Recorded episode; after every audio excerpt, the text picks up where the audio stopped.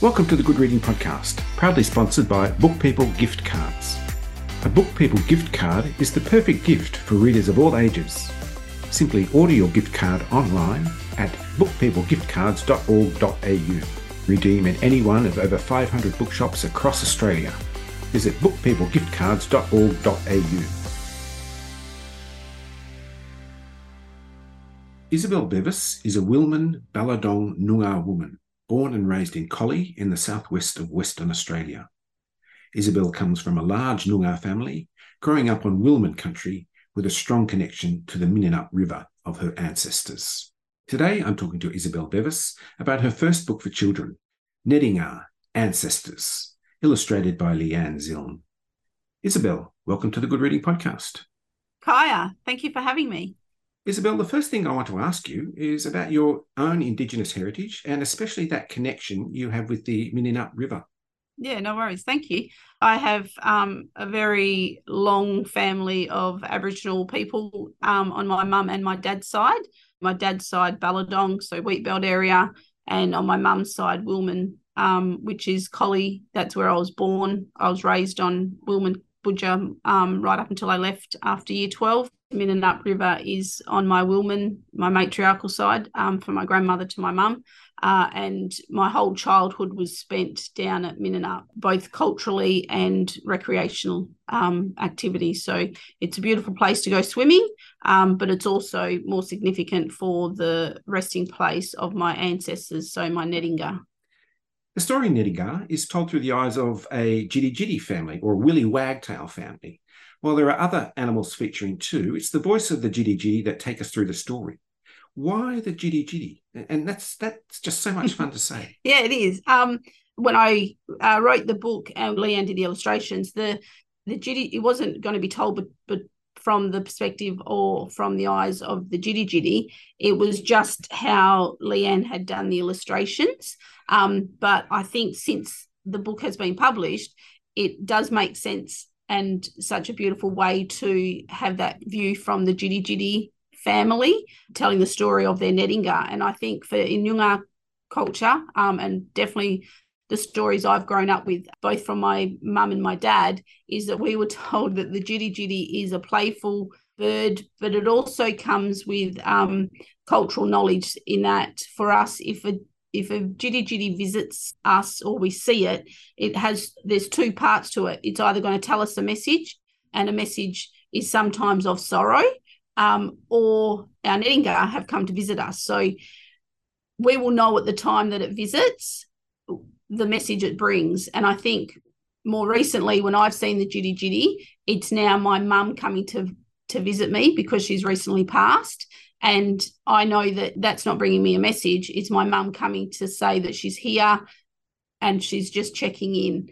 When I talk about the stories for the Jitty Jitty, we're always told that if you follow the Jitty Jitty, it will lead you to a path where you will get lost. Um, and so don't follow a Jitty Jitty in the bush because you won't know where you are going. And kids got caught in doing that because the Jitty Jitty is this small little playful bird that before you kn- knew it, you were you know, in the middle of a bush going, Oh, how far have I walked? Because you just follow this bird that's so playful and so chirpy and so friendly that, yeah. So that was the significance of. And I think Leanne is that we never had a conversation about the perspective of the jitty jitty. I just asked her to include the jitty jitty because of the significance it has in my family, but also more widely to the Noongar community. When we talk about the jitty jitty, we're talking about the jitty jitty family. Is family your starting point for creating stories for children? Always. I was fortunate through my whole childhood and in my high school years that I got to hear and listen to stories from my grandmother, my mum's mum. Um, you know, and she would share all the time cultural stories, but she just also share her knowledge of who she was as an Aboriginal woman. Um, so hearing stories, I was just able to then be able to write it um, and fortunate enough to have one of the stories from my nan published. Nedingar is beautifully illustrated by Leanne Zilm. Leanne is also telling her story through the illustrations, just as you are through the words. I never met Leanne um, prior to her being selected as the illustrator or her actually um, saying yes to being the illustrator. uh, when I met with Fremantle Press and we were discussing what I had in my head about what the illustrations should look like for the book, I was pretty clear in that I was wanting the illustrations to be of Noongar country and capturing the essence of that as much and as deeply as the illustrator could. Um, I was pretty specific about not having any dot painting through the book, and that's no disrespect to Aboriginal artists who uh, who dot paint and to the history of dot painters. I didn't grow up with dot painting. All the artists that I've been a part of in my family, the artists have always captured country as as country looks and so the landscapes and you know what the bush looks like and what the animals look like um, as authentic as they are real however i also couldn't verbalize how I wanted the pictures either because I'm not an artist, but I just had this vision and I was more scared of how do I get that across to the illustrator that they would understand and be able to nail the brief. Um, Leanne, and thanks Leanne for saying yes to wanting to um, illustrate because it's also her first illustration for a book. As you said, the book, the illustrations are amazing. They're beautiful. And she captured that without even um, me having a conversation with her. She was able to do that just by hearing. I just wanted country to look as it does if you're out on country. And she also delivers a really strong sense of character and landscape in these illustrations too. Yeah, she does. Um, most favorite page is the night pages, um, where the skyline it just jumps at you. It brought tears to my eyes because it kind of matched what I had in my head and then to see it in her drafts, um, I was just really blown away. Um, and I couldn't have changed. I didn't change anything. Um, I couldn't even provide her anything back to say, actually, I don't. That doesn't suit. Um, because she was able to just from you're right from the words, being able to then take those powerful words and then create these amazing images one of the things I really love is the little animal and human footprints, which make their way through the book. And I can just see little fingers tracing those pathways through the book too. But curiosity and connection are at the heart of this story too. Uh, that's sort of a search for understanding who we are, where we come from. And there's a lovely little surprise in the story. I don't think we have to worry about spoilers here. So, what do your characters discover about themselves? uh, our little characters discover that um, their whole time from the, the day they were born um, and walking and wherever they were going, that their their Nedingar ancestors have been with them this whole time, um, and that they don't have to go far to find them or see them. And I think for our little people in this book, uh, that is a real blessing to know that wherever they are, they have this protection or this guide that will be with them. Um, and they don't even have to call on them, they will just be there. That's a beautiful sentiment. Nedingar is aimed at the kindergarten to year three age group, but I got the feeling that the adult reader might take as much from this story as its intended audience.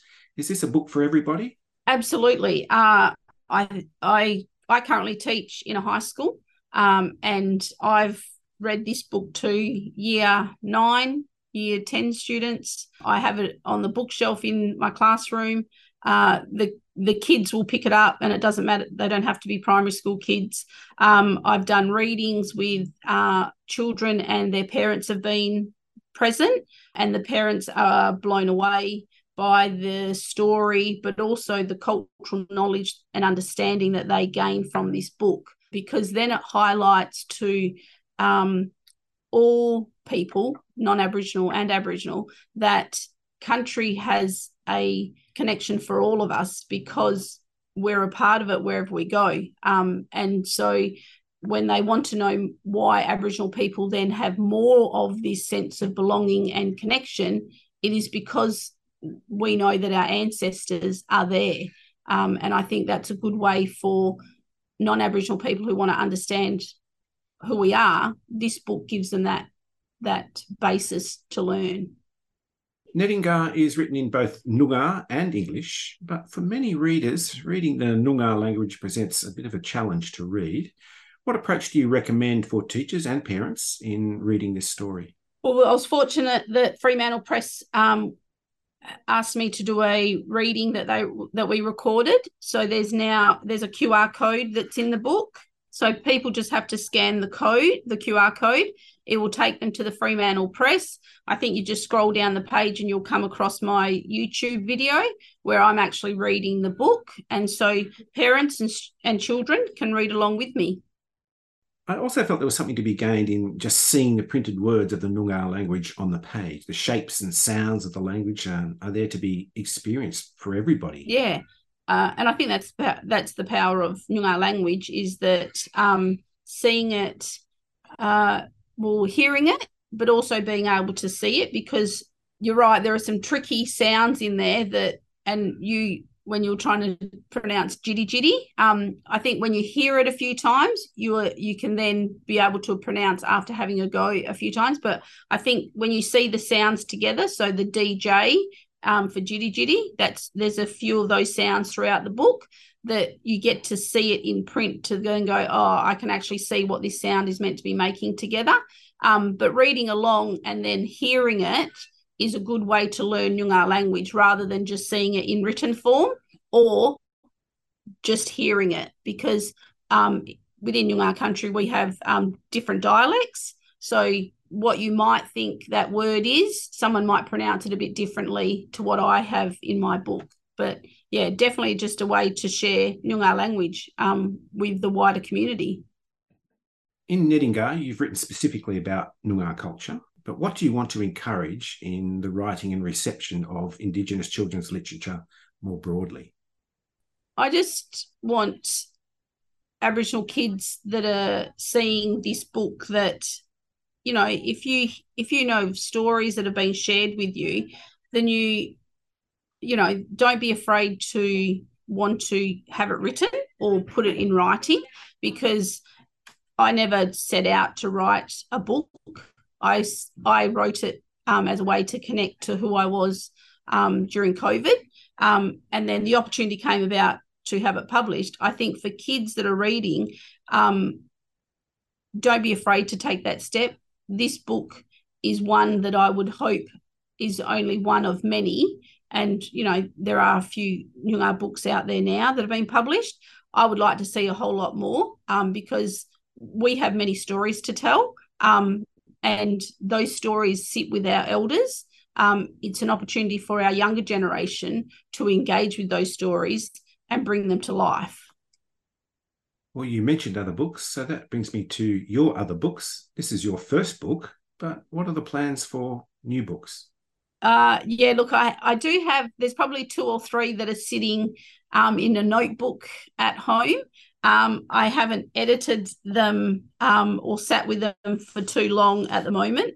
This first book has taken me on this crazy um, full on journey that as a new author, I had no idea. Um, and the reception that he has given or that I have received from the community has just blown me away. Um, I would love to be able to do the second or third book. However, the bookings I have for this first book um, is yeah overwhelming. But also, I I I'm just scared. Like this book is the love of my life, and I and I don't know if I'm ready to make it the second love and then bring on another book that becomes my first love again because this book is just beautiful and I I don't know if I'm ready to let that one go to bring in a new one but look watch this space when the journey becomes a bit quieter and a bit slower with Nedingar that I might be ready to you know come back to the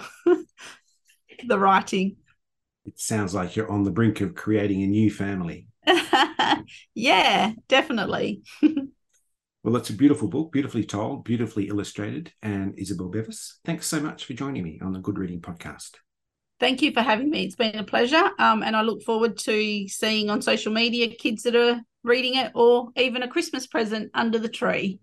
That's an excellent idea. Thank you. I've been talking to Isobel Bevis about her first book for children, Nedingar, Ancestors, illustrated by Leanne Zilm. It's published by Fremantle Press, and you can find it at goodreadingmagazine.com.au. My name's Greg Dobbs, and thanks for listening. This Good Reading podcast was brought to you by Book People Gift Cards. Share the joy of reading with a Book People gift card. To find out more, visit bookpeoplegiftcards.org.au.